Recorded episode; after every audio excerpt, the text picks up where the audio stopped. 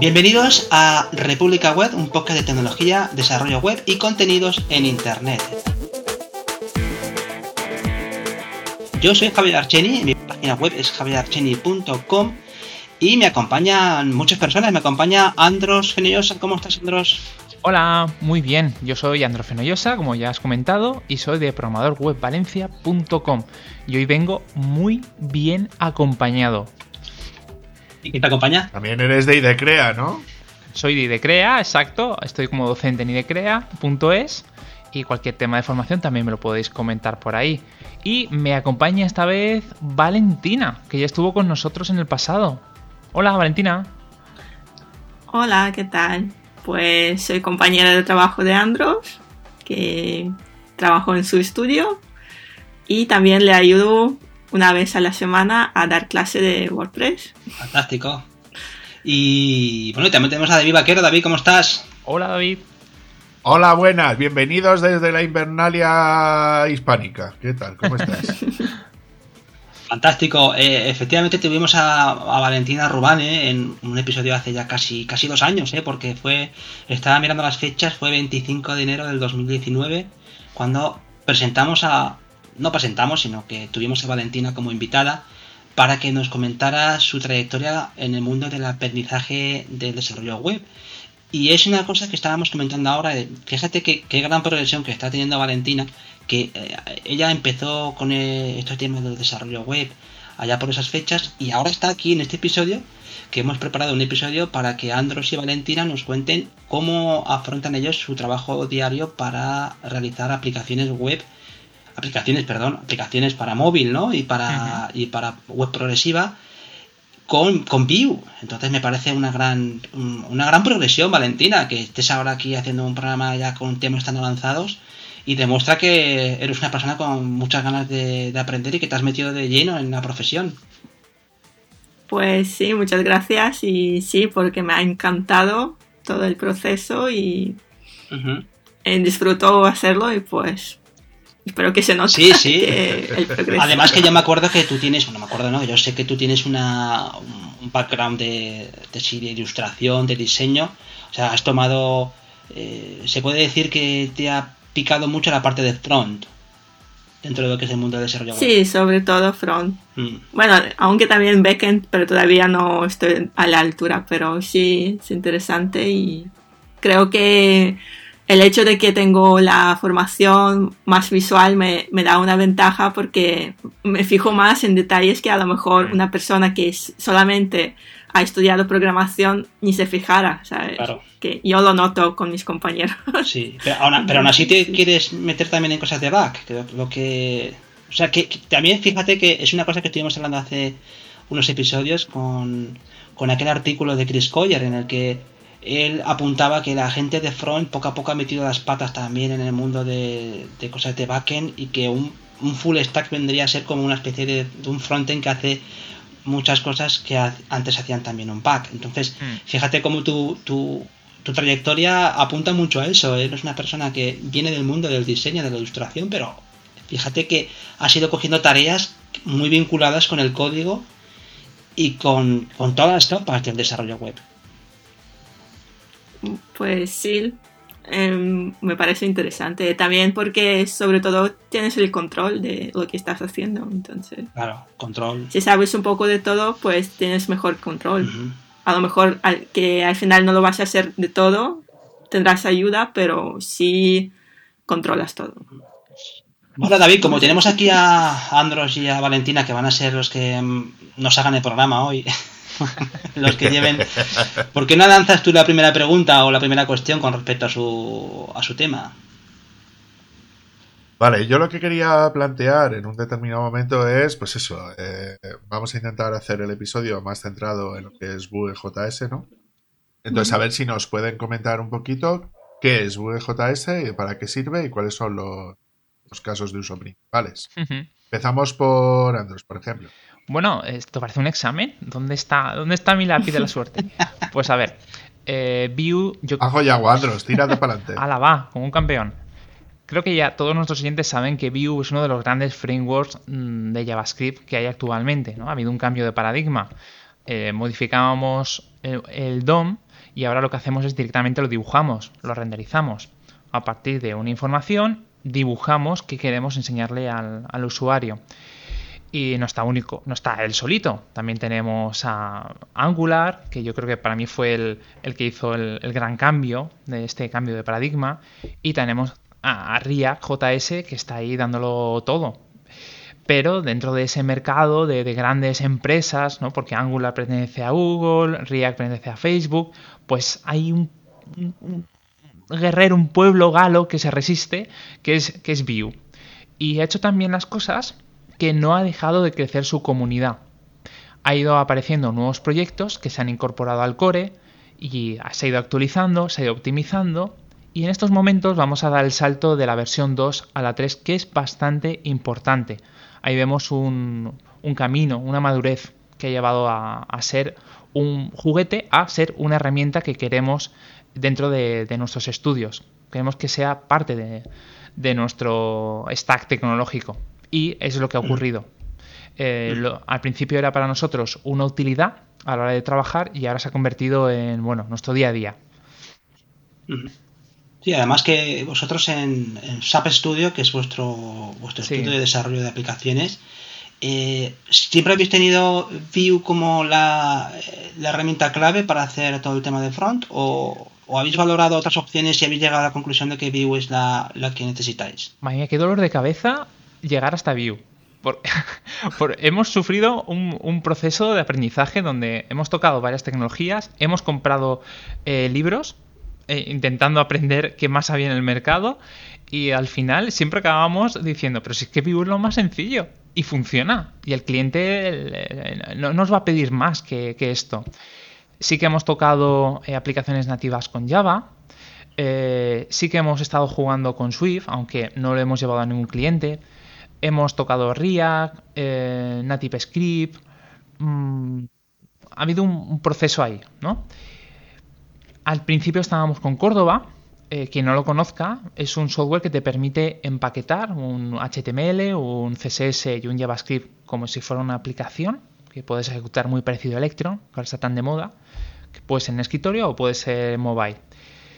Pasamos a Capacitor y ahí vimos que, que lo que mejor se nos daba era utilizar tecnología de desarrollo web. Entonces, ¿para qué cambiar? ¿Para qué tirar todo ese conocimiento y aprendizaje a la basura? Entonces, en un principio trabajábamos muchísimo con, darle más valor al backend que al front y ahora se ha dado la vuelta. Ahora intentamos que sea el front el que tire de, del backend. Cosa que suena bastante, suena bastante a una tendencia habitual, ¿eh? de que sea. De hecho, las aplicaciones hechas con Vue, eh, todo lo que son las herramientas que incluyen, ya eh, invitan a eso, a que, a que tomes el control desde el front. Y oye, Valentina, tú que, que has empezado más tarde que nosotros con el tema de este del desarrollo web. ¿Para ti ha sido algo natural empezar con, con Vue a la hora de hacer el tema de frontend? ¿O, ¿O fue Andros el que te dijo, no, tienes que aprender esto? Con un látigo, aprende. ¿Cuál ha sido tu descubrimiento? Bueno, pues eh, por un lado sí, Andros nos enseñó a usar el Vue, pero también al principio intentaba usar el JavaScript vanilla, es decir, para tener la base, pero ahora la verdad sí que prefiero usar Vue porque me parece muy, muy fácil de usar. Es decir, que hago una cosa, preparo alguna función para un botón, enseguida elijo el botón que quiero, a quien va dirigido, ahí pongo lo que tiene que hacer y ya está, porque con JavaScript tienes que elegir, bueno, mucho más, eh, el proceso es mucho más largo y con Vuecli es muy fácil, pues preparas la función y ya el target ya lo tienes le dices directamente en HTML y todo listo. Entonces, me parece especialmente para la gente que a lo mejor viene de web design, pues súper fácil para ellos para empezar. sí. además que Vue siempre se ha visto como esa, esa, esa librería que te permite, eh, al igual que, eh, marcando diferencias por supuesto, pero al igual que jQuery lanzabas ahí el, la librería, la, metías en el código fuente y ya empezabas a hacer cosas con jQuery. Eh, eh, la habilidad que tiene Vue es que, por su característica de ser progresiva, pues tú empiezas con cosas, puedes empezar de lo más sencillo del mundo y ya estás haciendo cosas, o ya te puedes complicar la vida todo lo que tú quieras, pero es una. Es, es, es como ellos dicen, ¿no? Es una es muy progresivo, o sea, admite un montón de capas. Sí, correcto, que bueno, primero instalas tu view, tu básico, y luego pues según la necesidad, pues le añades plugins que están integrados con el view, pues y ya lo vas combinando y la verdad, eh, dependiendo del proyecto, si la complejidad que tiene, si es fácil, pues solo view, pero si no, pues le vas metiendo todo lo que necesitas, la complejidad que necesitas. Y Andros, el tema de View 3, eh, ¿qué, aporta View 3 en todo el ecosistema de, de Menudo lavado de cara. Es, han cogido todo lo que cojeaba View 2 y han dicho, no vamos a mejorarlo, no, vamos a hacerlo moderno, del, siglo XXII, si puede ser. Pues mira, el problema de, Vue, sobre todo cuando trabajabas con componentes, era que tenías poca comunicación entre ellos. Y tenías que sí o sí pasar por Vuex, o que sería un, un ¿cuál es el equivalencia? Los hooks dentro de React, David. Sí. Vale, pues hablamos de lo mismo. hooks, sí. Yo tengo unos estados y esos componentes se van alimentando. Pues aquí han dicho, ¿para qué calentarnos la cabeza? Vamos a hacer dentro del propio core unos providers o unas inyecciones, como los llaman ellos, para que los eh, para que directamente tú puedas hablar de una forma mucho más cómoda, menos liosa. Que también se puede hacer en la versión 2, pero os aseguro yo que es de todo menos intuitivo y, sufre problemas de, colisión. Puede ser que envíes una información a un componente, le envíes otra y ahí tengas un, caos. También ha añadido una, posibilidad de separar cada una de las partes de Vue. Mm, lo llaman eh, Composition API o la capacidad de no tener solamente un JSON o un objeto de Vue con todo el contenido, toda la lógica, sino de soltarlo de una forma modular para, que tenga mucho más orden. Que esto nos ha pasado a nosotros, Valentina, que tenemos ciertos documentos que tienen bastantes líneas y no te queda otra, porque es, es que tiene que estar ahí, es ese componente. Mm. Y mm, más cosas que han añadido, por ejemplo, ha sido el, tema de, de teleports, que esto tengo muchas ganas de probarlo. Cuando tú trabajas con Vue, tú defines el espacio, el, nodo o todo el contenido donde tú vas a empezar a renderizar, vas a manipular. Pero ahora vas a tener la capacidad de dibujar fuera.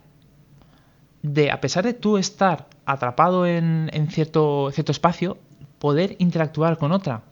Algo que tenías que sí o sí pasar por jQuery o por utilizar eh, JavaScript capturando el DOM o lo que sea. Ahora ya no lo puedes hacerlo toda la vez con Vue. Otra cosa muy guay que han añadido, que estaba un poco así metido con calzador, era el tema de TypeScript. Puedes hacer aplicaciones con Vue y TypeScript porque lo hemos hecho. O sea, somos testigos de ello. Pero se ve desde un principio de que es un añadido, es un extra.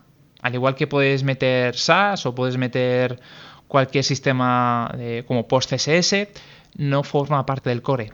Ahora han rehecho lo que sería el, propio Vue en TypeScript y para desarrollar también lo puedes hacer con él. O hablamos de que se ha, vuelto uniforme. Ya no es tan importante tener un, JavaScript vainilla que sea compatible, ¿no? Ahora es, vas directamente a algo tan poderoso. Em, también ha mejorado el tema de la velocidad a la hora de, bueno, de renderizar el, el Virtual DOM aunque personalmente yo creo que no le hacía falta. Es espectacularmente rápido. Mm, han mejorado el tema de, lo que serían los prop estáticos o lo que sería, ¿cómo lo puedo decir? Las referencias. Es mucho más fácil interactuar con ciertos nodos cuando quieres eh, tocar sus características. Y la parte que más me gusta es que han añadido una implementación propia de, de, de Vuex o, de hooks al propio core. O sea, dentro de poquito ya no tendremos que añadirlo, sino formará parte de lo que es el propio Vue, lo que simplifica muchísimo el desarrollo. De hecho, quien no lo esté utilizando, el tema de, de los estados, le invito a que deje de trabajar como lo está haciendo actualmente. Simplifica mucho y evita muchos errores. Bueno, eso sería un resumen así en general. Sí, sí, sí. No, que viene cargadito, ¿eh? la verdad es que la versión, el cambio de... Mm, Por Actualmente suerte- estáis trabajando, ¿vosotros Sí. trabajáis con la versión 3 o estáis... No, no, eh, estamos con la con 2. 2.0? No, todavía con la 2. Vale. Con la 2, pero la 3 eh, no le perdemos ojo. No obstante, aún está en una- un estado muy beta. Hay Muy beta, características que han quitado, por ejemplo, eh, sin razón aparente, también lo tengo que decir, y hay que pulir algunos temas. Pero si tú quieres, podrías ya empezar a trabajar con él. Muy bien. David, next- siguiente cuestión que tenemos por ahí preparada para ellos. Next. Sí, yo una de las cosas que os quería preguntar, porque normalmente suele ser más como la diferencia, ¿no? A la hora de trabajar con un determinado framework, eh, es el uso del CLI, ¿no? Es decir, a la hora de poder gestionar lo que son los proyectos en sí. Entonces, a ver si nos puedes comentar qué es lo que es capaz de hacer el, el WCLI y los usos que le dais vosotros y qué capacidades. ¿vale? Pues eso lo pasó a Valentina. Valentina. Bueno, pues cuando instalas el proyecto, te, te crea lo, lo básico, puedes elegir también lo que quieres meter desde el principio. El, por ejemplo, bueno, lo que es de momento necesario, ya que es Vue 2, es los routers, el Babel, para traducción y, y Vuex, eh, Mm. ¿vale? Es lo básico. Luego para hacer, por ejemplo, testing, Cypress. Y si quieres usar el TypeScript o eh, JavaScript, pues lo puedes elegir desde el principio. Eso llegamos para instalación básica. Y luego, pues...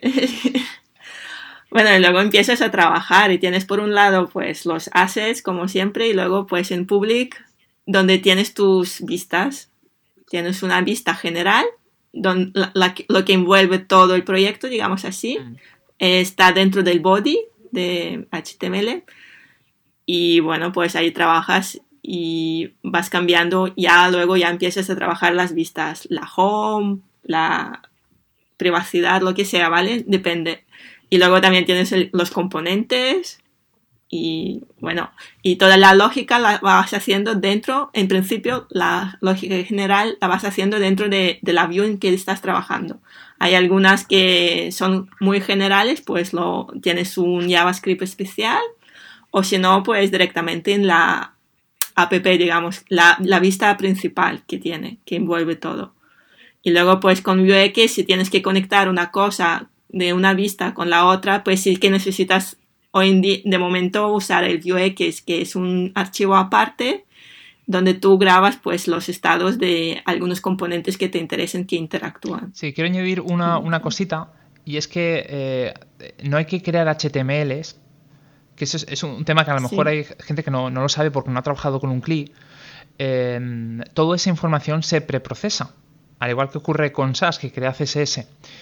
Eso significa de que eh, cada pantalla o vista, como dice Valentina, es un archivo, tiene una extensión propia que es .bue, y dentro tú tienes eh, separado lo que sería la parte bueno de HTML, la lógica de JavaScript y tal vez si quisieras la parte de estilos, aunque eso no, no- no lo recomendamos ni lo hacemos. Sí. Eh, con ese archivito lo editamos y ya es lo que uy, se convertiría. Sí. En lo que se compila en su momento y lo que ves como si fuera un HTML con tu header que viene también en el proyecto que es, digamos, la carpeta public, que es donde realmente es el final del proyecto, lo que va a ver el usuario. Hay un archivo que es index.html donde realmente se va a visualizar todas las pistas que estás haciendo, aunque tú estás trabajando en archivos aparte, como si fuera SAS y repartidos con los, la- las carpetas que te interesan para organizarlo, pero eso, y luego pues lo, lo exporta y lo compila dentro de HTML y como en SAS tienes un main, pues main.css, lo que has exportado, igual con el view, pues index.html es donde tienes toda la Claro, información. es que se queda... se Sí, queda- y, y- sí. y Valentina, una preguntita rápida. Tú que estás más metida en el tema de, de UX y de diseño, ¿cómo planteas tú el trabajo de los componentes? O sea, ¿qué, qué- cu- cuál es tu flujo a la hora de gestionar un componente? O sea, ¿Intentas que ese componente sea siempre muy reutilizable en diferentes proyectos? ¿Te basas solamente en un proyecto? ¿Tienes tu propia colección creada? ¿Te basas en otras? ¿Cómo, cómo lo gestionas? Mm, bueno, de momento, la verdad, como los diseños son bastante diferentes de un proyecto a otro, eh, sí que los componentes que preparamos nosotros es para cada proyecto, digamos. Entonces, pues yo hago los componentes según veo que se ha utilizado más de una vez en un sitio. Entonces, pues para poder reutilizarlo y no tener que hacer cada vez, para cada vista, un, un trozo de HTML diferente, pues lo que hago, preparar un componente y ya lo llamo donde me interesa. Si tuviéramos diseños más unificados, digamos, de un proyecto a otro, se podría preparar los componentes para cada proyecto, pero de momento, porque cada cliente es muy diferente y que tiene necesidades bastante diferentes, pues mm. no. Es que es un tema que le comentaba yo a David, de, que nosotros no podemos tener una biblioteca de componentes porque al final cada diseño es, es único lo único que reutilizo soy yo trocitos de, código, como por ejemplo el de, valoraciones, eh, el tema de, tal vez mostrar una página cuando se queda sin conexión el dispositivo, y ese tipo de cosas que sí o sí tienen, tienen toda aplicación. Sí, más bien de funcionalidad, pero no de, estilo porque el estilo es imposible mm. de momento. Y por eso eh, indicabas tú, Andrés, que, la, parte... Sí, perdona, David, sí, verdad. Sí, ahí es donde se nota que vista y control en Vue están íntimamente relacionadas. Es decir, esa es la diferencia principal que se tiene con, frameworks como el de Angular, ¿no? donde tú tienes por un lado lo que sería la parte de la funcionalidad, ¿no? Y luego por el otro lado lo que sería la parte visual, ¿no? Entonces, claro, al, al, estar entremezclado todo, ¿no? Es más difícil hacer abstracciones sobre lo que tú tienes que hacer y por lo tanto la reusabilidad de los componentes de Vue es o más limitada o, o, en vuestro caso, ¿no? Ejemplo práctico, que prácticamente casi, casi no, no reutilizáis. Sí, Andros, perdón. No, no, es que eh, tal cual lo estabas diciendo, digo, es que ese es el típico error que se encuentra uno cuando, cuando es, eh, lleva poco tiempo con, con Vue. El error muy común es hacer toda tu lógica en la vista, o sea, en la, en la pantalla, en el punto Vue. Pero para eso tenemos herramientas eh, como los mixings o como, eh, bueno, o directamente tú te creas una, ¿cómo se llama ahora mismo? Bueno, te creas un archivo externo donde está esa lógica y la vas compartiendo con las vistas o con lo que tú necesites. O sea, si tú te lo montas bien y tienes paciencia y tienes una experiencia como la tuya en el tema del desarrollo, puedes aislarlo. Y eso puedes copiar y pegar en, en otro proyecto. Decir, mira, esta lógica es esta y no va a cambiar nunca. Y a la hora de trabajar con el CSS, eh, Valentina, entonces eh, vosotros no optáis por en, el Single File Components que decías antes eh, con el y todo esto, vosotros ahí no, el CSS no, no, lo inyectáis en esa en ese punto Vue, sino que lo, gestionáis a través de, que, utilizáis SAS, utilizáis Webpack, que utilizáis para hacer todo eso. Pues usamos el SAS y lo trabajamos totalmente aislado. Mm que no, en principio no intervienen. De todos modos, bueno, sí, las clases y en principio vienen aislados. Vale, vale. una de las cosas que también queríamos, eh, Andros, una de las cosas que también queríamos eh, también tratar aquí en, el, episodio es cómo vosotros en desde SAP Studio, eh, cómo afrontáis eh, cuando tenéis que organizar vuestras herramientas. Nosotros hace, David y yo tuvimos a, Tú no pudiste atender ese episodio, pero tuvimos a, Salva de que nos estuvo contando cosas sobre el framework de, de, Quasar para hacer. Ellos hacían. Para él fue todo un descubrimiento porque podía hacer prácticamente de todo. Mm. Eh, estaría bien que nos contarais cómo. qué, qué herramientas utilizáis vosotros. Si vais tiráis mucho de framework o habéis escogido poco a poco, habéis seleccionado, habéis curado vuestras herramientas para tener un, un, catálogo de herramientas que, que, que podéis utilizar en cada proyecto ¿Cuáles son? ¿Cuál es vuestro flujo de trabajo? Vale, pues. Pues sí que tenemos algunos plugins o algunos componentes que nos gustan y solemos usar casi en todos los proyectos. Por ejemplo, la cuestión del mapa, que casi todos quieren tener un mapa. Entonces nosotros usamos el Leaflet JS, que hay una, un, componente especial para, para Vue y va muy bien lo estamos incorporando. También eh, geolocalización, que hay uno, también va bastante bien junto, pues se puede combinar entre leaflets y geocoder y va bastante bien. Luego, por ejemplo, para los calendario y date picker, pues hay uno que es 2 Date Picker, que es de un desarrollador chino que es bastante, digamos, eh, en cuestión de estilos tengo toda la libertad y sin embargo las funciones van muy bien.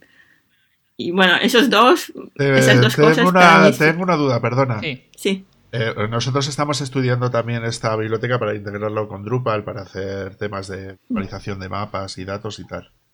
¿Vosotros con qué API trabajáis para los tiles? Es decir, para la parte de representación de lo que es el mapa. ¿Utilizáis Google Maps o pues habéis utilizado OpenStreetMap para ese tipo de cosas? Perdón. Eh, depende, ¿vale? Si, si el, el, usuario, bueno, el cliente al final quiere pagar y prefiere Google Maps, pues lo hemos usado también, pero solemos usar eh, OpenStreetMaps. Y además hay una, hay una página de unos desarrolladores de mapas que tienen tres mapas de tres estilos de mapa muy bonitos gratuitamente lo, lo regalan, digamos, lo dejan usar de open source, que es eh, si queréis lo, lo, voy a buscar. Y luego si quieres lo ponemos en la las Sí, que es, pues los dos últimos proyectos que más grandes que hemos usado, así importantes, digamos, de mapa, pues hemos usado libres.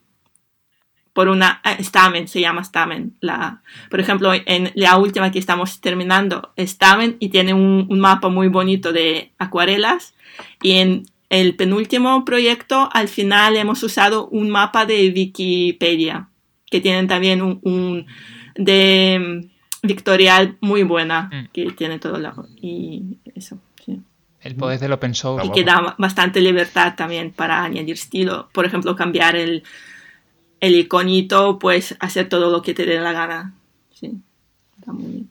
Vale. ¿Y eso no lo tenéis ya paquetizado o componentizado, lo de presentar un mapita? Pues no. De esas maneras. La verdad es que no. Pues es que, bueno, eh, más o menos podríamos hacerlo porque al fin y al cabo, pues copias y pegas de un proyecto a otro. Entonces, simplemente lo, único que tienes que cambiar es el, si, según el estilo que quieres usar, pues la, el enlace a los tiles del mapa y ya está. Sí, para ver si uso este o uso este otro, ¿no? Mm. O como una especie de configuración del mapa, ¿no? Sí, sí. Mm. Vale, perfecto. Mm. Dime, Javi, perdona. No, que hablando, de, yo os comentaba también el, caso de Salva, que él utiliza WhatsApp. Vosotros para estáis especializados en, en PWSAS y en aplicaciones móviles. Vosotros cuando afrontáis un desarrollo con una aplicación móvil, eh, o, con una web progresiva, eh, vuestras herramientas, vuestra caja de herramientas que tiene. ¿Cuál es vuestra caja de herramientas habitual o lo que utilizas en cada proyecto? Bueno, aquí que hay que separar lo que sería el backend del, front, o lo que sería la propia app. Entonces, el backend lo tenemos ya súper machacado, utilizamos Django. Eh, Python funciona súper bien. Pues que no tenemos ninguna queja, si no cambiaríamos. Mm, eso sí, lo mínimo, lo esencial. O sea, lo que hace es servir información y recogerla. Poco más. La lógica está toda en, la propia aplicación. Mm, también utilizamos el Docker para, por supuesto, ahora mismo lo hemos implementado ya en, todas las áreas, tanto en el desarrollo como en el despliegue, mm, con sus pros y sus contras, por supuesto. Eh, seguimos utilizando Galp, algo que ya hacíamos al principio cuando estábamos desarrollando páginas web pero que es que nos funciona tan bien, nos aligera tanta carga de trabajo que ¿para qué cambiar? Cuando algo funciona, ¿para qué? Mm, seguimos trabajando con GitLab para el tema de los repositorios. Eh, dentro de GitLab utilizamos los runners para los despliegues. Ahora hemos metido Notion para documentar todas las aplicaciones y compartir archivos dentro del equipo. No hay ninguna queja respecto a este cambio. Em, SAS sigue estando ahí. Sabemos que hay mejores, o no, mejores no es la palabra, sino herramientas más modernas como PostCSS, pero es que ya tenemos nuestra arquitectura. Sabemos cómo tiene que estar maquetado, cómo, debe conectarse y nos es suficiente. Dentro de SAS tenemos una dependencia propia, que sería Symbiosis, que ya la saqué en este programa. Es un normalizador propio que ha ido mejorando. Valentín ha añadido también muchas cosas y ha madurado y ahora es nuestra base ahí para, igualar todos los, sistemas, todos los navegadores de móvil. Eh, estamos trabajando ahora mismo con Adobe XD para el tema del wireframe y de momento nos comunicamos con Slack. Porque mm, tal vez dentro de poco tengamos nuestro propio sistema de chat. Y, eso sería pues en, lo más externo, ¿no? Y luego ya, si hablamos dentro de la propia app, que es lo que interesa, eh, hay algún servicio, este sí o sí eh, lo, tiene, el cliente tiene que pagarlo, que sería OneSignal. Bueno, pagarlo. Eh, hay unos, una capa gratuita, no, no nos solemos pasar de ahí, que lo utilizamos para el tema de los push notification. Mm, es muy cómodo trabajar, tiene una integración estupenda, nos permite hacer más cosas aparte de push notification. Podemos irnos a, otros dispositivos si, quisiéramos.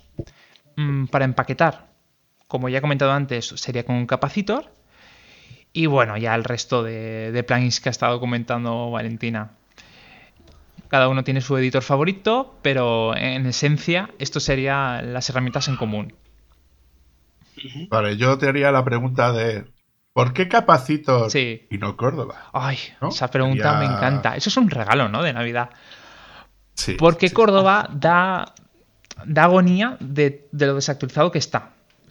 cuando te pones a utilizarlo de forma profesional, ojo, porque aquí hay que diferenciar cualquier tecnología de voy a jugar y voy a hacerme una pequeña aplicación a voy a vivir de ello te das cuenta de que tiene un montón de usos pendientes, mm, aún no se ha adaptado a un cambio dentro de iOS, ha cambiado el, motor de HTML, ahora tiene que ser eh, web WK no sé qué dentro de, iOS y aún no, han hecho ese cambio. Em, muchos plugins no funcionan con la versión actual de Córdoba, falla en algunos sistemas, es todo líos. Con Capacitor es instalar y funcionar. Y ya está. Y como conocemos cómo funciona por dentro las herramientas del Xcode, que sería para desarrollar aplicaciones de iOS, y Android Studio, pues eh, toda esa complejidad que teóricamente te quitaba Córdoba, eh, simplemente la editamos, la personalizamos con cada, cada, sistema. Y se acabó. Vale, siguiente pregunta. Si os gusta. Si os gusta Bue y os gusta también eh, Capacito son dos tecnologías que se pueden integrar con Ionic. Sí. ¿Por qué no usar Ionic de base para hacer los desarrollos? Personalización. Pero si tienes posibilidad para hacerlo con Vue, o sea, sí, simplemente es que no mm. quieres utilizar los componentes principales que te trae, pues eso, un Quasar o un o un Ionic, ¿no? Porque quieres desarrollar los tuyos propios para los clientes. Exacto. Es que si, ves el estilo que tenemos, es, muy marcado. Y cada vez más. Eh, no encaja con los componentes estándar. Eh, es, que es como lo mismo por lo cual no utilizamos Bootstrap. ¿Por qué no utilizamos Bootstrap, Valentina? Porque te obliga a usar su estilo y claro, como tenemos diseñadores, dos diseñadores gráficos que tienen, hacen un diseño bastante personalizado, entonces es que es casi imposible de meterlo dentro de Bootstrap. Sí, que tienes que recrear, ¿no? Tienes que recrear sobre lo que ya está hecho. Hmm. Sí, claro. Hmm. Claro, tengo que pues meterme en lo que tienen los estilos suyos, meter importance para poder cambiar si necesito. Hombre, ahí lo único que... Si tuviera hmm. que... No, que lo único que, que, mucha gente lo que hace es eh, simplemente se queda con la grid de, Bootstrap y, y, ya todo lo que son los estilos lo hacen ellos. Es que hoy en día ni eso. Pero pues yo creo que hoy en día con Display Grid que está aceptado ya por todos los navegadores, es que es una locura meterte ahí, tener que depender de algo que ha creado otra persona si yo tengo toda la herramienta y toda la facilidad de poder meter un grid que yo quiero, que necesito, sin tener que depender ni rebuscar en un código.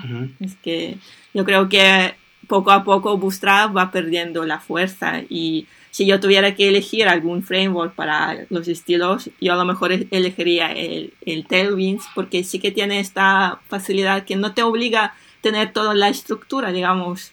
Te, da unos trocitos muy específicos donde pues lo vas metiendo y si necesitas algo más personalizado, haces tu, tu clase como ir eh, combinando. Pero el bootstrap yo lo veo como que tú estás obligado de usar su estilo, su estética, su manera de estructurar y que Sí, que es como... Que, ya no es necesario hoy en día. Sí, como indicaba antes, eh, como indicabais antes con el tema de material, que, que, a mucha gente pues el tema de material...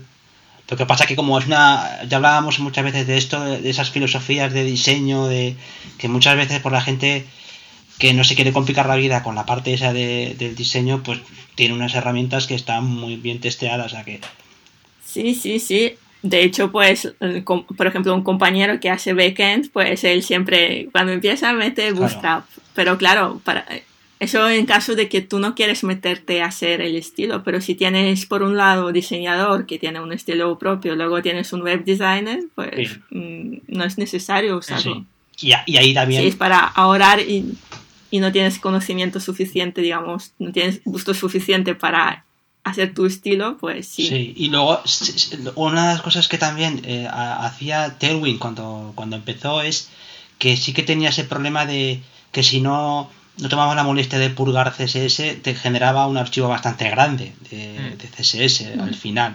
El output final era muy grande, pero también han metido de manera nativa la parte esa de purgar el CSS y es espectacular que te quedan eh, cuando haces el, de manera nativa ese purgado de CSS te quedan que te queda un archivo de 5K, de 8K para gestionar el CSS. ojo, sin purgarlo son 2 megas y pico. No sé, con 2,7 o algo así. Es una barbaridad. Y, vosotros en el estudio, ya eh, cambiando un poco eh, la historia para enfocar vuestro trabajo. Yo quería preguntarles otra cosita que, que, me ha llamado la atención de las notas que ha pasado Andro y que no hemos mencionado todavía que es la parte del testing. Mm. ¿vale? Entonces, eh, creo que estáis utilizando actualmente Cypress, ¿no? Mm, exacto. Entonces, para ver qué, pues eso, por qué habéis elegido la herramienta, ¿no? Y qué es lo que os, ofrece para ese tipo de cosas, ¿vale? Pues le paso a Valentina la... Venga, va. El problema. Mm, bueno, la verdad, mejor tú lo explicas. Bueno, no, pero tú te defiendes, que tú has tocado más Cypress que yo. Pero la verdad, yo lo uso porque me has recomendado. ya, pues yo lo uso porque me lo recomendaste tú. no, a ver. Bueno, realmente es porque tú cuando usas Cypress es como si fueras el usuario, entonces tú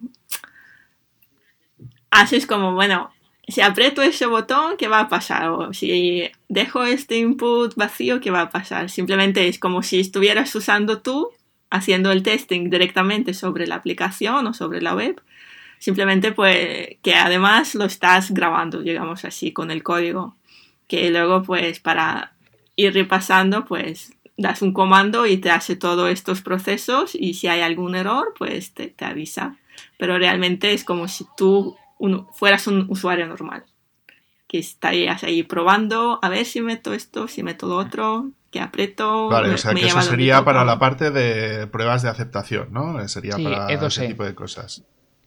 Y luego, para la parte de pruebas de integración y de, y de unidad, ¿qué, qué soléis usar? ¿Qué más preguntas hay en el guion? Aparte de... bueno, a ver, es que... Perdona. es que esa pregunta es un poco delicada porque eh, muchas veces tenemos ciertos desarrollos que tienen que ir un poco acelerados o es un caos por parte del cliente, ojo. Y, y no siempre podemos hacer ese tipo de pruebas. Lamentablemente. Por suerte, esto a lo mejor alguien me va a lanzar un cuchillo por la espalda, pero con, con Cypress, o sea, haciendo un E2E bien hecho, mm, en realidad no nos hace falta. No, no hemos llegado al punto que digamos, uy, esto se nos ha colado. Sí, sí. Sí, yo ahí estoy contigo, ¿eh? que cuando las pruebas de aceptación están relativamente bien hechas, aunque no tengas una cobertura 100% de código, podría suplir en parte eh, esa cobertura de código porque al fin y al cabo estás probando los usos de la aplicación. Ya que es una mm. manera de, hacer ese tipo de... Vale, vale.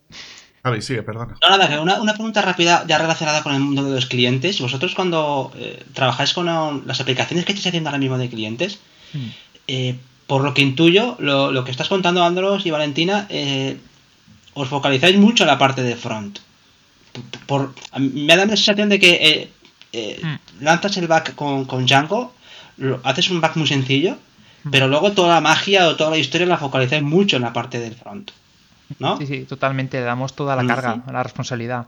Em, también es por un, por un tema de, bueno, de cómo enfocamos la aplicación. Eh, queremos que, sea la aplicación la que trabaje, no, no el backend. Eh, de hecho, que sea lo más fácil de, de, crecer, ¿no? que yo pueda empezar a duplicar la base de datos o hacer diferentes nodos y la aplicación ni se entere. Pero en realidad donde gastamos más energía, y, y te va a sorprender, no es en el propio desarrollo, es en lo que hay antes en lo que sería preparar el UX, preparar toda eh, la, documentación, eh, coordinarnos con el cliente, hacer los diseños, hacer la versión oscura, la versión clara, em, atar eh, todo, qué va a pasar después, cómo vamos a mantenerlo, cómo va. Todo ese tiempo es, increíble. Sí, sí, ¿Y cómo hace el estudio y en el estudio Valentina, ¿cómo hacéis para tratar estas cuestiones con los clientes? ¿Cómo, quién, ¿Quién se encarga de la parte de clientes, de comunicarse con los clientes? Pues es Andros y María, nosotros. Y ahora tenemos un nuevo chico que es Rubén y que hace UX, pues él también participa bastante. Por ejemplo, yo y Josep, que es otro compañero, que hacemos el desarrollo, no solemos tener mucho contacto con clientes. Pero lo que pasa es que también, como son muchos, son clientes nuevos, digamos así, que nuevos en el mundo de, de aplicaciones o web. Entonces, pues, en, la mitad de desarrollo ya, que supuestamente que ya tenían que haber terminado y aceptado el diseño y todo, empiezan a meter más cosas, más características y no entienden que esto es un contraproductivo. Al final, pues siempre hay retraso, pero ya no tanto por nuestra culpa como por culpa del cliente. ¿Tú te enfadas con Andros y María o te enfadas con el cliente? O con todos. Bueno, con todos, porque yo creo que debería haber como poder decirle al cliente, no, esto no ha sido eh, has tenido la oportunidad de participar en el diseño, que te hemos dado todo el tiempo que querías. Ahora que llega el desarrollo, por favor que no metes nuevas características que no tocan. O si las quieres meter, pues tienes que esperar que terminemos lo básico.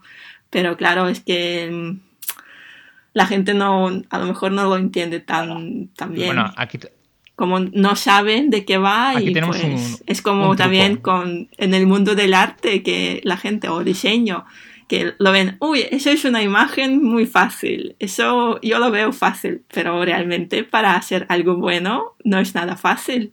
Exacto. Tú no, no todo el mundo tiene esa capacidad, igual como el desarrollo, mm, te parece fácil es apretar un botón, pero todo lo que hay detrás mm. no es solo apretar un botón, las líneas de código son muy largas. Oye, ¿y en SAP Studio tenéis eh, algún... ¿Queréis comentar algún caso de éxito actual o, pasado con respecto a un desarrollo de una aplicación web o una aplicación progresiva? ¿Alguna destacable? Uno que digas, mira... Sí, algo que digáis, pues mira, esto hemos hecho esto y lo hicimos de esta forma y surgió bien. No sé, algo que queráis destacar de algún caso. Es que no, soy mucho de, hablar de clientes por no darle una publicidad así gratuita. Mm. Puedes hablar del plan de un empresario del sector de no sé qué. Y ya está. Vale, pues mira, eh, una red social. O sea, nos pidieron hacer eh, una copia de, Twitter. Solo que enfocado a, lo más. a que sea anónimo. En, cierto, en ciertos puntos. Em, y fue un dolor de cabeza. Porque hasta que no te pones a hacer una red social, no te das cuenta de lo complejo y de las ramificaciones que tiene eso. Y es que Twitter ahí lo ves y, ya ves tú, es un muro. Es, escribes, le das, se publica, pero hasta que eso funciona bien y no hay colisiones. Ahí donde más tiempo gastamos fue creo que en la, base de datos, en definir bien cómo, cómo se iba a relacionar todo ello. Y bueno, tú Valentina te has comido toda la parte visual. Sí. Bueno, pero también creo que al principio era una cosa y luego han ido anónima y cada vez es menos anónima. Ah. al final quieren simplemente una copia de algo que ya existe. pero esto pasa con casi todos los clientes. O sea, no, no vienen con una idea novedosa que vaya a cambiar el mercado. Es quiero una copia de esto, pero le añado esto, este botón, que no tienen ellos. O, o la gran mayoría vienen porque quieren una tienda, simplemente. Pero ellos no lo saben. Piensan que van a cambiar el mercado, ¿no? Porque así podrán los artesanos ponerse en comunicación. Tú lo que quieres es un marketplace. O sea, tú no, no, pero no, sabes el concepto, no, no te han explicado. Que es también lícito. Mm, pero sí que nos encontramos mucho, eh, mucho empresario nuevo o mucha startup. Sí.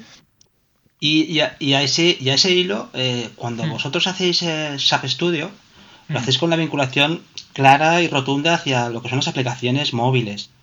Eh, los clientes que se os acercan o os contactan, eh, ¿entienden bien ese, ese entorno o están muy muy enfocados a usuarios y no, no, saben nada, no? No, no, no, no. Es, es como cuando van a, a, pedir algo de marketing, ¿no? Que no tienen ni idea de cómo funciona el SEO. Pues pasa más o menos lo mismo no entienden, por ejemplo, eh, por qué no les vale su cuenta de correo electrónico para enviar correos, porque necesitamos un servicio externo, ¿no? Para hacer un masivo envío. O, mm, las tiendas, que necesitas eh, que una aplicación no se publica apretando un botón. Tú tienes que ah, compilar la versión, crear una. subir la, versión, obviamente, eh, ponerte en cola te la prueban o no te la prueban. Entonces puede pasar una semana, dos semanas, no, lo sabemos. O yo qué sé, lo más gracioso. Quiero hacerte una pequeña pregunta, perdona. ¿El, SEO en Bue cómo funciona? Mm. ¿Funciona bien? ¿Funciona mal? ¿Es fácil de hacerlo? ¿Es difícil? es que como no hemos gastado eh, Bue para hacer SEO, no te lo sé decir. Al final nuestras aplicaciones son un SPA. Y sabemos que eso no funciona bien a meterlo en una página web. Por lo tanto, si tenemos que hacer un desarrollo de web que suele ser muy escaso, eh, directamente tiramos por una herramienta que, pues, o Django, ¿no? Que hace un SSR o, un WordPress, que ya está machacadísimo. Por lo que, respondiendo a tu pregunta, no lo sé, pero tampoco lo buscaría. es un punto. A, mí me, resulta ser bastante interesante, ¿eh? Cuando siempre se ha hecho referencia al tema del SEO, lo dejo mm. como un comentario así a que deja caer. Con respecto al mundo del SEO, es una cosa que entiendo que a la gente le preocupe, pero muchas veces piensas, ostras, pero si los proyectos más rentables no, no dependen del SEO. Hmm. ¿No, os habéis planteado nunca eso? Ostras, pues si mi proyecto, los proyectos que yo veo que son de verdad potentes, quitando el comercio electrónico, por supuesto, pero hmm. muchas veces dices, pues es que los, proyectos más grandes, ¿acaso Facebook tiene SEO? Hmm. cosas que piensas, bueno, pero si es que los, los grandes proyectos de Internet están cerrados, son con usuario y contraseña. O los mejores proyectos que uno puede hacer siempre son de cara a, a, entornos donde hay un, un, acceso privado. No lo planteamos así. Yo entiendo que haya esa preocupación porque muchas veces se hacen proyectos así como muy... Lo que antes se hacía de una forma, pues ahora parece que se haga con, con estas nuevas tecnologías, ¿no? Y, y, tienen que funcionar. Yo hace poco tuve que, como usuario, tuve que eh, acceder a, una aplicación que vi que está hecha, está, estaba hecha en Vue, pero fallaba estrepitosamente. y me lleva a la conclusión de que, mm, ostras, igual es que hay mucha gente que está pensando en hacer cosas demasiado avanzadas y, y por hacer cosas con lo último está complicándose la vida.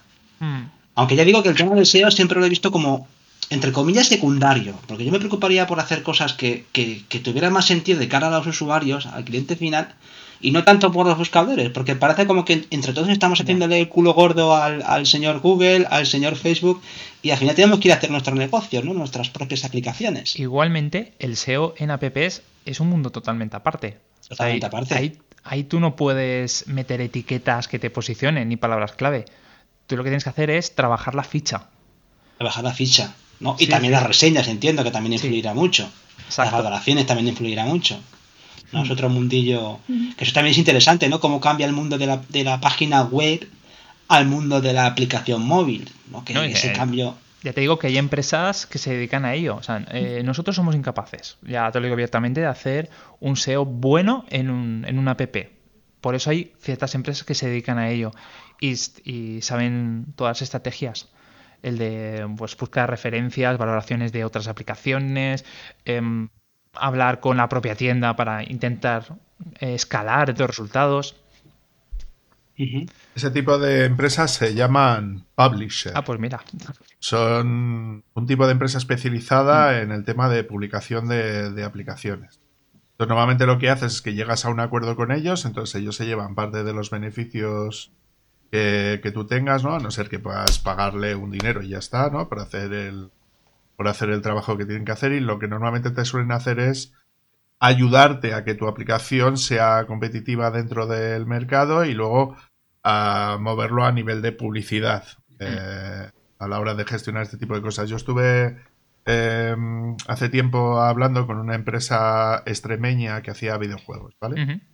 Entonces ellos lo tenían claro desde el día número uno. Claro, el mundo de videojuegos es como súper específico dentro de las aplicaciones y la competencia es exagerada, o sea, es, es, es, una pasada. Entonces, claro, o te alías con una empresa que se encarga de hacer de ese tipo de temas, entonces, claro, entras a ser como parte de ese publisher, que sea como el distribuidor normalmente, ¿no? Pues que si te distribuye EA o te mm. distribuye Epic o te distribuye no sé qué, ¿no? Que sería como las, las empresas responsables de que tu producto llegue al cliente final, ¿no? Entonces, que lo que hacen es que hacen una especie como de relación entre, pues en su caso era pues entre videojuegos, ¿no? Entonces te salía publicidad de un videojuego dentro de otro, ¿no? Para que dar a conocer. Entonces hacen una campaña específica de marketing para dar a conocer ese videojuego, porque en el caso del lanzamiento de aplicaciones es algo súper importante que la primera, o sea, que, que en las primeras 24 48 horas consigas un posicionamiento muy importante dentro de la tienda para generar el efecto bola de nieve, ¿no? Es decir, que como apareces en la tienda la gente entra, entonces lo prueba, entonces como lo prueba lo da a conocer a más gente, entonces se descarga, o sea, a generar esa bola de nieve como para poder generar ese, ese tipo de cosas. ¿no?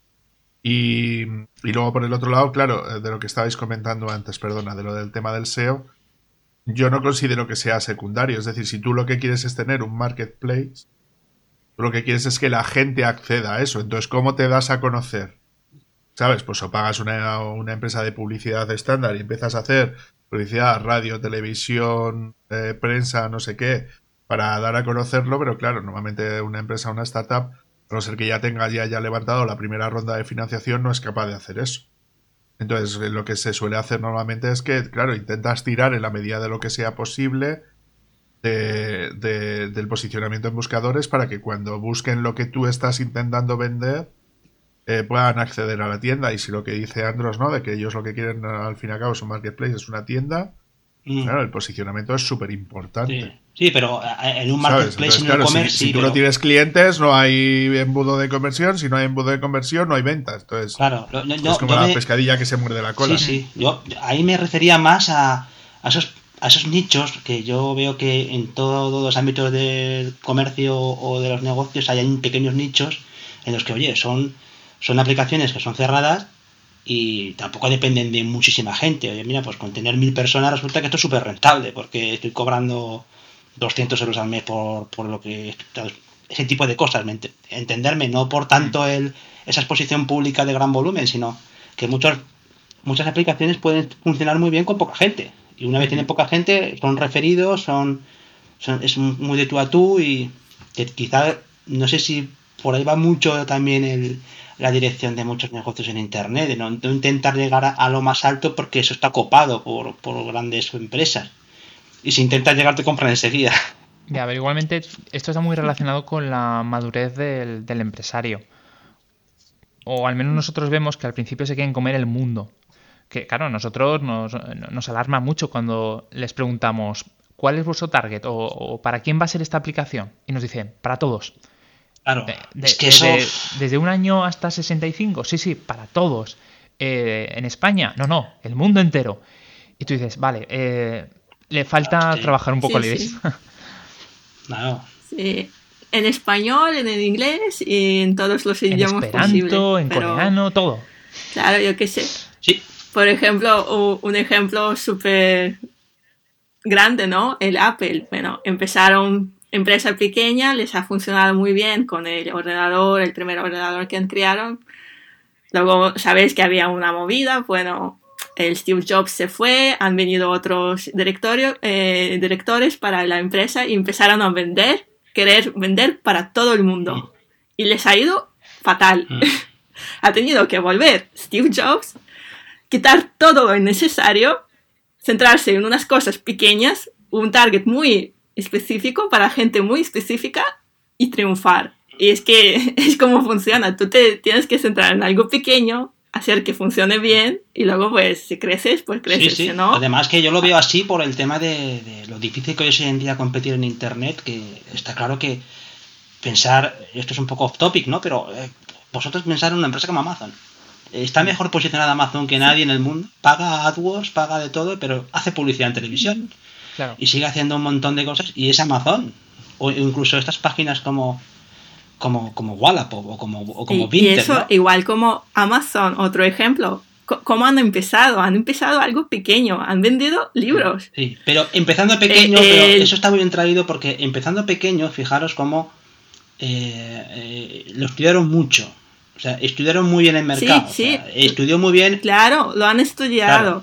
Lo han, han hecho, han empezado pequeño, pero han ido creciendo. Es decir, que empezar pequeño no quiere decir que te vas a quedar ahí han ido, pues eh, el Besos ha estado trabajando, ha repartido de vez en cuando sus primeros productos. Mm. O sea, que, que, que, claro, que, ya, poco a poco... que eso también tiene que ser un reto para vosotros, que, venga alguien con esas, con esas ínfulas de comerse el mundo con una aplicación me parece pero todo el mundo quiere quiere ya mm. todo quiere para todo el mundo en todos los idiomas sin saber si realmente esto funcionará. Quieren un montón de nuevas características, añadir y añadir y añadir, sin decir, pues no, necesitamos una base, ver si la gente le interesa, por dónde podemos eh, tirar, a lo mejor esto es lo que más le interesa o lo otro, es que tú no lo sabes si va a funcionar ¿no? o qué va a querer la gente. De... Pues algo pequeño y luego ya va a ser. De que el cliente no escucha siempre o piensa que ellos eh, saben, ¿no? Tienen la verdad o tienen, o saben el camino a seguir o el del éxito. Os doy un ejemplo. Eh, hace muy poquito nos vino una clienta y nos decía que quería una aplicación que pudiera enviar paquetes, o sea, que pudiera eh, coordinarse particulares para enviar paquetes entre diferentes sitios y que además tuviera alojamiento, o sea, que tú pudieras alquilar una habitación para que una persona externa pudiera dormir. Y claro, a mí lo, yo cuando estaba tomando notas, pues puse aplicación 1, tal, aplicación 2, tal. Y me dice, no, no, la quiero, quiero que sea la misma. Mm, eh, tal vez no estaba bien, eh, creo que no lo enfocaría de esa manera. Os damos ejemplos. Mira, cuando empezó Skyscanner, está claro que tiene su producto que es el core, pero no empezaron alquilando habitaciones y, coches. Em, intentas dar ejemplos, eh, enseñas marcas, ¿no? Muchas veces cuando hacemos propuestas de marca, intentas por, por dónde tienen que ir los tiros, pero cuando se cierra, da igual. tú ya sabes que no es el camino adecuado, pero ¿qué vas a hacer? Al final tienen ellos la última decisión. Mm. Y yo... quiero mencionar un par de cositas, ¿vale? Mm. No seré yo el que defienda al empresario patrio, eh, diciendo que es súper exquisito a la hora de escoger los proyectos y está súper preparado para poder emprender. Em, pero hay que reconocer que el mercado de Estados Unidos tiene una serie de peculiaridades muy importantes que lo hacen súper especial, ¿vale? Primero que son más de 250 millones de personas que hablan el mismo idioma y eh, están de manera contigua. Es decir, todos los estados forman Estados Unidos, ¿no? Mm. Están juntos dentro de una misma zona. Entonces eso permite que la dinámica de funcionamiento dentro de Estados Unidos eh, hacer una expansión súper rápida. Cuando algo te funciona bien, solamente hay que ver, pues eso, la historia, por ejemplo, del fundador de, de, pues de McDonald's o cualquiera de las cadenas de comida, de tiendas, de tal, ¿no? En el momento en el que ven que algo funciona, se expanden como, como, como la puta espuma, eh, entonces, eso es una ventaja competitiva que tienen en Estados Unidos versus a Europa, ¿no? donde tú puedes triunfar en España como un campeón, irte a Francia y pegarte la hostia de tu vida. ¿Por qué? Porque culturalmente no tiene nada que ver una cosa con la otra, eh, trabajas en un idioma completamente distinto y es muy difícil, ¿no? Conseguir, o sea, el, ejemplo paradigmático de la empresa startup que ha funcionado en todo el mundo y que es europea es Spotify. ¿Sabes? O sea que, no hay muchos ejemplos en, en Europa de startup que hayan funcionado bien a nivel tecnológico a la hora de hacer cosas de ese estilo. Y luego yo no estoy muy a favor de la deificación o idealización de la participación de los grandes CEOs, CTOs, ¿no? Rollo Steve Jobs a la hora de hacer de ese estilo, porque yo creo que es una combinación de, factores muy, muy importante, ¿no? eh, que no solamente depende de quién dirija, que evidentemente es importante, pero luego es muy importante también la gente que tiene por debajo. A la hora de, de poderse hacer, que puede ser que tú tomes una decisión a nivel empresarial que puede ser buena o mala y no tengas a la gente por debajo que funcione y no va a funcionar. ¿Vale? Y justo lo contrario, ¿no? Es lo que nos suele pasar más aquí. Que tú tienes a un, a un ejecutivo que toma las decisiones y normalmente no tiene ni puta idea de lo que está haciendo. Aunque por debajo tenga gente como vosotros, ¿no? Que contrata, que decía, oye, tira por aquí, tira por este lado, de esta otra manera, lo hace cosas. Entonces creo que, que es algo importante. Sí, perdona, Javi. No, nada, simplemente es eh, comentar ya para finalizar que, en qué tenéis puesto así su, su radar, ¿no? En herramientas Strategy o en, o en, o en de, desarrollo de aplicaciones móviles que ellos que querían mirar, que, que están viendo, que les gustaría probar. Mm, pues mira, voy a dejar a Valentina que empiece con su lista. Eh...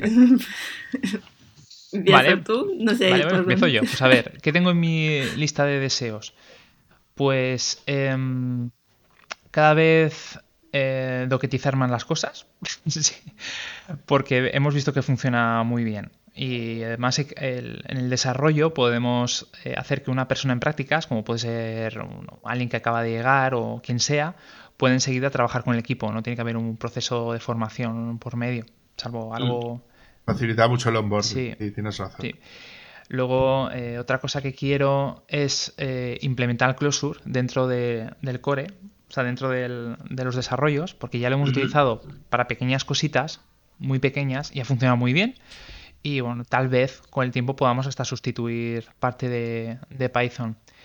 Y otra cosa que estamos, esto sí que, va a ocurrir también, y dentro de muy poquito, es que estamos cambiando la arquitectura, como tenemos el backend, y vamos a tirar mucho más por lo que te comentaba a ti, David, por WebSockets, por, por depender, por intentar hacer todo más reactivo, más, más instantáneo. Entonces eso es lo que tenemos ahí. No hay ninguna tecnología que queramos de momento incorporar nueva porque lo que tenemos, el stack, funciona fantástico. Muy bien, Valentina, ¿alguna cosita? Pues no, yo de momento con lo que tenemos. Contenta, ¿no? Tengo suficiente, estoy contenta y tengo suficiente para ir aprendiendo. Sí, sí, aparte que no es poca cosa, ¿eh? Porque es cierto que los trabajos varían mucho entre ellos, eso te genera una, un desgaste mental gigantesco, ¿eh? Estar mm. ahí solamente pensando en los diseños, en los planteamientos y todo esto, el día a día te consume. Y además esto le pasa a muchas empresas, no puedes estar trabajando a full y además estudiando. O sea, al final te tienes que centrar y sacar punta a lo que tienes. ¿Y en SAP Studio tenéis algún tipo de, entre vosotros hacéis algún tipo de reunión para poner en común alguna cuestión así tipo formativa o cómo hacéis el tema de formación? Pues la verdad es que creo que no lo hacemos. Vale. bueno, la idea era, queríamos probar pues alguno el React, sí, el React Native. Sí. Pero no. Pero no es aquello de, oye, cada, cada, cada mes hacéis una presentación de algo, no sé, por, por aquello de a nivel interno o no. O eso no, la verdad es que no. Estamos tan ocupados trabajando. Lo mm. único, los jueves tenemos reservado un momento para hablar todos en equipo. O sea, para que cerramos pantallas y digo, ah, vamos a sentarnos a ver qué hemos hecho y qué vamos a hacer la semana que viene. Pero es el, voy a nivel interno. No, no no tenemos esa capacidad que tienen algunas empresas de irse a jugar a, voleibol a la playa y, discutir del futuro. Ya. yo sé que los clientes son lo primero, por supuesto, pero hmm. ¿para cuándo la página web o para cuándo un portfolio ahí online? Qué puñetero, ¿eh? te tengo que preguntar. Mi compañero, nuestro compañero, está ahí intentando sacar por lo menos la home. Pues ya casi tenemos la home. Bien. Hay, cosas que. El dominio lo tenemos también. Supongo que eso me lleva a, la conclusión de que los clientes que os entran es por eh, boca a boca, ¿no? boca a oreja y referidos. Sí, es que tenemos eh, varios vías. La primera es lo que tú has comentado. Funciona muy bien. Cuando terminamos una app, nos suelen recomendar. Mira, te, vengo porque le hiciste esta app a tal. Mm. Luego funciona mucho también el, mi, propio, mi propia página web. Mi, la que yo empecé siendo freelance estando solo, tiene muy buen SEO y por ahí me entra, no, vamos, no, os hacéis ni idea. Muy bien. Y mm, por la escuela también. Nos ha venido gente a, la escuela y de CREA, ¿no? Preguntando por alguien que sepa hacer aplicaciones o algún alumno que luego se ha animado y se ha convertido en un cliente nuestro. Esto nos ha pasado varias veces. De hecho, ahora el, cliente más grande que tenemos eh, fue un alumno mío. Por lo que sí, tenemos esas, esas vías de momento. Y no nos falta Bien, Fantástico. ¿eh? Fantástico. Y ya creo que con esto ya podemos finalizar, ¿eh? que llevamos una horita y algo y con esto cerramos, ¿no? ¿Alguna cuestión más, David? Mm, no, yo por mi parte simplemente decir que, claro, es que juntar la formación con una desarrolladora, con un sitio muy bien posicionado a nivel de SEO, claro, te, te ayuda un montón, porque si no te entra trabajo por, por la formación, te entra trabajo porque te ha entrado algo, luego el boca a boca también ayuda porque esa gente trabaja muy bien, o sea que mm. o sea, yo he visto proyectos suyos y son puta hostia. a mí me parece puta magia visual. También es cierto que yo soy un puto programador de mierda que no tiene ni puta idea de diseño. Y a mí me pones cuatro lucecitas y soy como los conejos por la noche cuando les pillas con los focos, que les pillas. Y se quedan así como diciendo, esto está de la hostia. ¿Sabes? Pero, pero sí, sí, tengo que reconocer que tenéis un gusto visual que ya quisiera muchas. Muchas gracias. que simplemente deciros que, pues, que funciona muy bien, vamos. ¿Acaso, Andrés, lo que puedes hacer es dejar algún tipo de enlace, ¿no? Con algún trabajo, eso lo puedes hacer eh, para que la gente vea algo. Bueno, se puede meter en mi blog, en programadorwebvalencia.com y escribirme. Muy bien. Vale, fantástico. Que, quería añadir que es un blog en español, no es en español, inglés, alemán, no sé qué, y está bien posicionado. A ver, el, blog de, el blog de Android tiene la, ese toque de programador web Valencia. Yo siempre se lo he dicho, ostras, qué, qué, buen dominio, ¿no? Para, captar faena por ahí, ¿eh? Para, captar Pues fíjate, el primer dominio que tuve era programador eh, de videojuegos.com, que no lo tenía nadie. Ah. Y bueno, vi que... que ayuda mucho, ¿no? Para la gente le ayuda mucho. Aparte, por supuesto, también que tú ahí cuidas mucho, se está metiendo mucho contenido y eso por descontado es lo que hace que esté allá arriba, ¿no? No solamente por el nombre. Mm. Si fuera tan fácil como poner un nombre ahí con una ciudad ya está, ¿no? Pero es, lo que ven detrás también. Tú sabes, Javi, que, Valencia es muy pequeña eh, y aquí nos conocemos todos. Entonces, si tú empiezas a hacer mal las cosas, pues eso se acaba sabiendo. Eh, también, eh, al final lo que habla por ti es tus trabajos anteriores. Y tu reputación, claro, sí. Sí. Mm. Fantástico, amigos. Pues oye, Valentina, muchísimas gracias por volver a, República Web. Siempre. Gracias a vosotros por invitarnos. Encantado de que vengas por aquí y que nos cuentes cosas y a ver si, te animas más. Y si no, algún compañero también o compañera que tengas ahí en el estudio, Andros. Vale, cuando pues queráis. buscamos a alguien más, no hay problema. Genial, pues nada. Mientras pues no sea en horario laboral, que no tenga que pagarle, todo bien.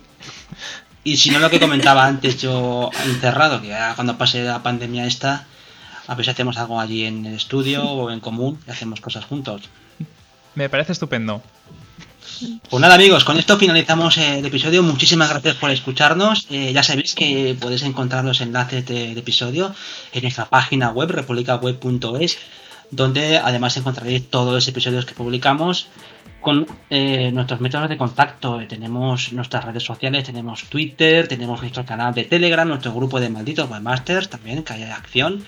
Y también tenemos eh, nuestro, nuestra forma de colaborar con el programa. Tenemos el Buy Me a Coffee. Desde 3 euritos podéis colaborar a, a, que los motores sigan en marcha de este, de este podcast y que las máquinas puedan servir de que la página web funcione y es una forma de colaborar con el episodio. Eh, estamos en Evox, estamos en Apple Podcast, en Spotify, estamos en nuestro RSS, en nuestra página web, nuestro preferido, ahí podréis encontrar el programa eh, disponible con los bonus desde vuestro podcatcher favorito. Y nada más, eh, a mí podéis encontrar en javierarchini.com con trabajo de desarrollo web y temas freelance y Android, donde lo encontramos. Uy, yo ya lo he dicho dos veces. lo no, que no quede, hombre. Bueno, por tercera vez, en programadorwebvalencia.com, en idecrea.es y dentro de poquito en SAPS. Dentro de poquito, ¿eh? Así llevas un mes. y ya David. Pues a mí ya sabéis que me podéis encontrar en cursosdedesarrollo.com y en el canal de YouTube de Cursos de Desarrollo para todo aquello que tenga que ver con temas de formación. Sí, no lo he comentado. Acordás que eh, David se encarga de producir el episodio también para YouTube, con lo que en YouTube también nos veréis los caretos. Eh, insertamos también, por cierto, el episodio en, el vídeo dentro de lo que son las descripciones del episodio, con lo que también os animamos, por supuesto, a suscribiros a ese canal de curso de desarrollo de David eh, en YouTube, donde cuelga también mucho material. Y nada más, amigos, muchísimas gracias a todos por escucharnos y hasta la próxima. Hasta luego, por todos bien. Hasta luego.